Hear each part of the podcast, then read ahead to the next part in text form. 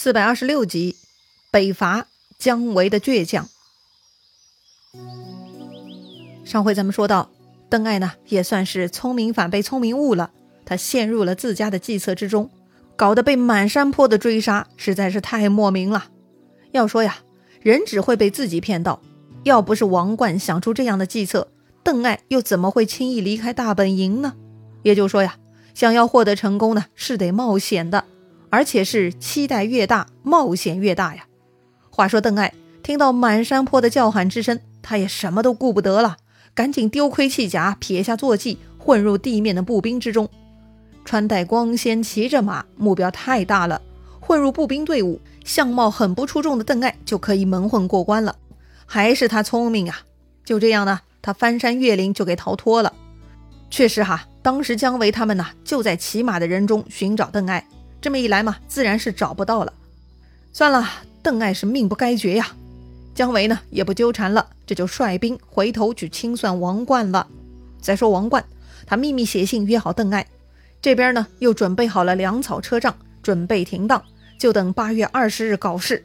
但是八月十五这天，姜维邓艾干了一仗，邓艾大败，这个事儿呢是瞒不过去的。王冠也得到消息了。哎呀，这下如何是好呢？王冠还没想明白呢。下面来报说呢，有三路蜀军围杀过来了，而且呢，西边似乎也尘土飞扬，似乎也有追兵。这下四面包围，走投无路了。哎呀，好了，事情败露，那就鱼死网破吧。王冠呢是个参军，他呢还是有些头脑的。于是他下令烧掉蜀军粮车。反正不能送去自家营寨，那也不能便宜了蜀军，让姜维扑个空吧。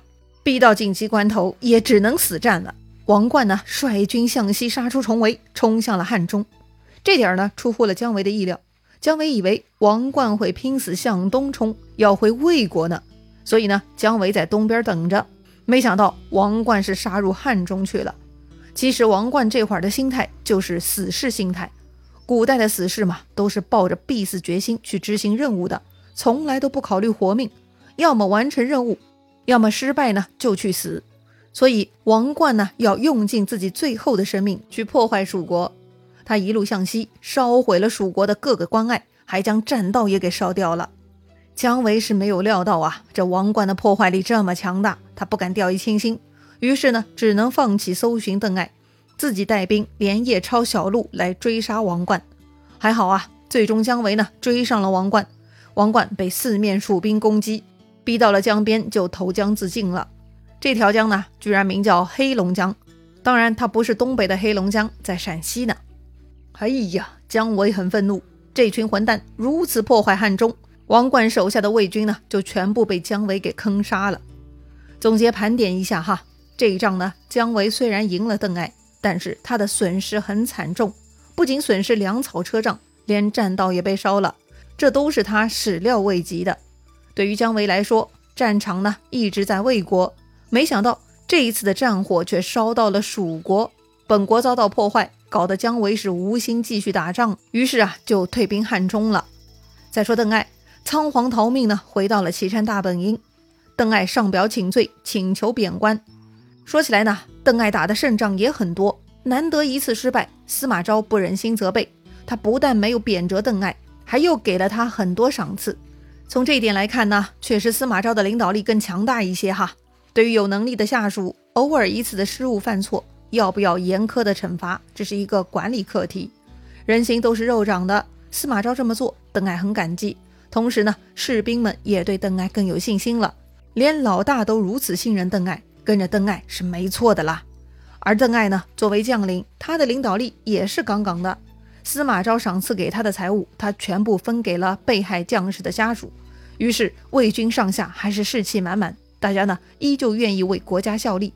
这一点啊，对后来的事态发展是非常重要的。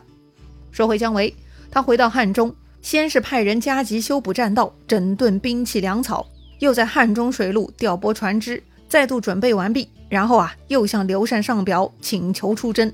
这回的请求呢，理由有三条：第一，虽然多次出战没有成大功，但已经挫动魏国人的锐气，得趁热打铁继续干；第二，咱们养着军队，不出战就会懒惰，懒惰就会生病，所以呢得出征。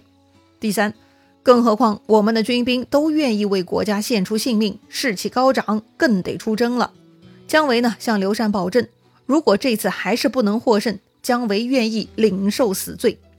刘禅接到这封表书呢，有些犹豫。要说同意吧，这姜维已经出去七次了，总是不能成功。那为什么这次会成功呢？但如果不同意吧，好像也不合适。毕竟大汉天下，应该要夺回中原的。这个呢，是刘禅从小到大听到的教诲，也算是本能了。看刘禅在犹豫，那个天文学家乔州就站出来了。他报告刘禅，说自己夜观天象，见到西蜀的分野将星暗而不明，这不是好兆头啊。所以呢，乔州建议刘禅降诏书阻止姜维。可是刘禅的本能是不阻止北伐呀。所以呢，刘禅说呀，不如这样啊，看一下这回的结果。要是这回再失败，那以后就不要再打了。其实呢，刘禅的这个思路也没啥大错。但是乔州受不了啊，因为天象已经显示蜀国不行了，不能再打了。所以乔州是再三劝谏，但刘禅不听。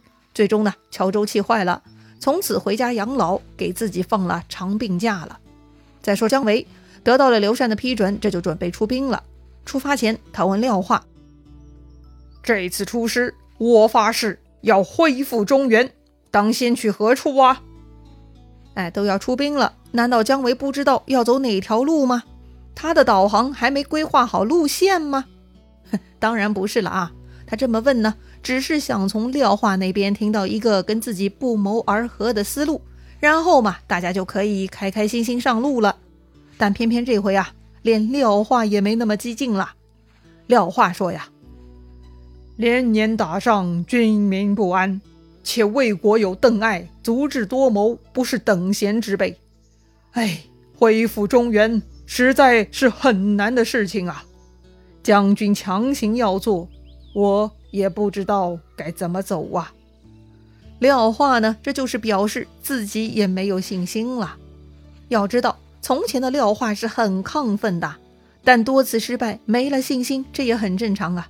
从另一个角度来看，姜维现在呢也是孤家寡人，伐魏呢成了他一个人的执念了。听了廖化的话，姜维是勃然大怒。他说：“昔日丞相六出祁山，为了国家；我如今八次伐魏，难道是为了一己之私吗？这一次，我们先去陶阳，如有违令者，必斩。”这廖化丧气，姜维这次就没带他。让廖化留守汉中，自己呢带上众将领，提兵三十万奔向陶阳了。陶阳在今天的甘肃临洮，姜维去那儿也好几次了哈。听说姜维这次走陶阳，守在岐山寨中的邓艾呢就开始分析了。他跟身边的司马望一起探讨。司马望觉得呀，姜维狡猾多端，表面上他攻取陶阳，说不定啊他真实的目的呢还是来攻取岐山呢。但邓艾却说不会的。姜维这一次就是去陶阳的，侯，公何以知之啊？司马望想不明白呀。邓艾说呀，这个姜维之前出兵啊，进攻的都是我军屯粮之处，但咱们屯粮之地呢，必有重兵把守，所以姜维料定这回咱们呢，还是重兵把守岐山寨，不会去守没有军粮的陶阳。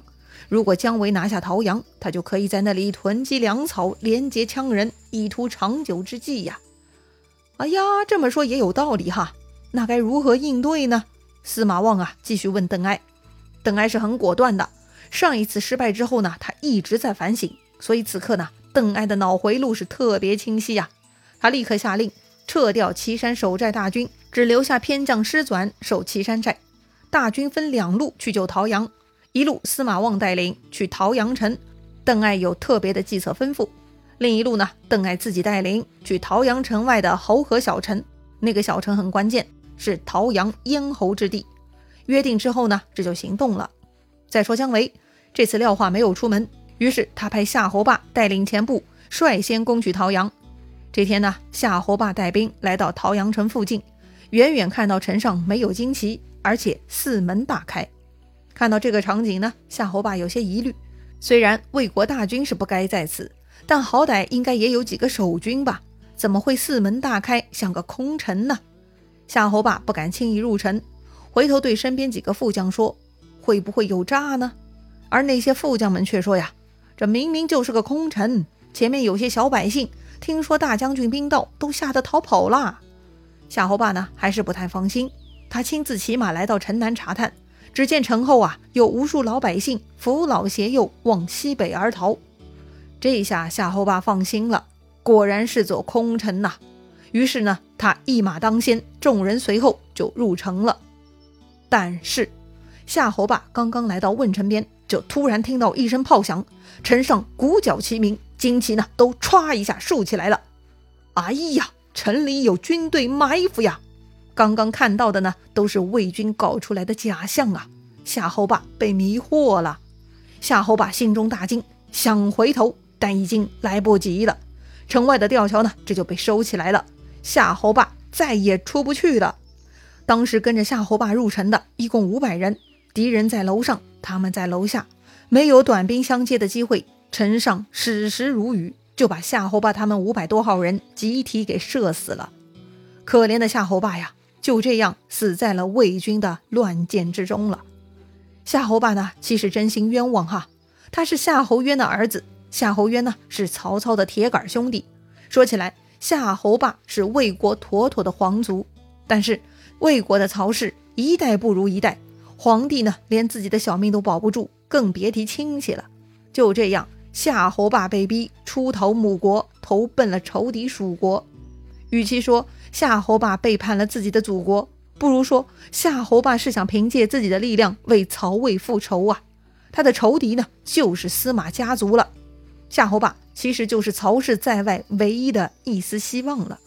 但是历史车轮滚滚向前，强者生存是必然呐。夏侯霸的死亡意味着曹氏的最后一丝希望也被扑灭了，司马家族的强悍地位呢，再也无可动摇了。曹氏是没有指望了。对于姜维而言，夏侯霸只是一员将领，或许这场五百人的失败不会根本上影响蜀军的实力，但是出师不利，姜维的这第八次北伐结局又会如何呢？精彩故事啊，下一回咱们接着聊。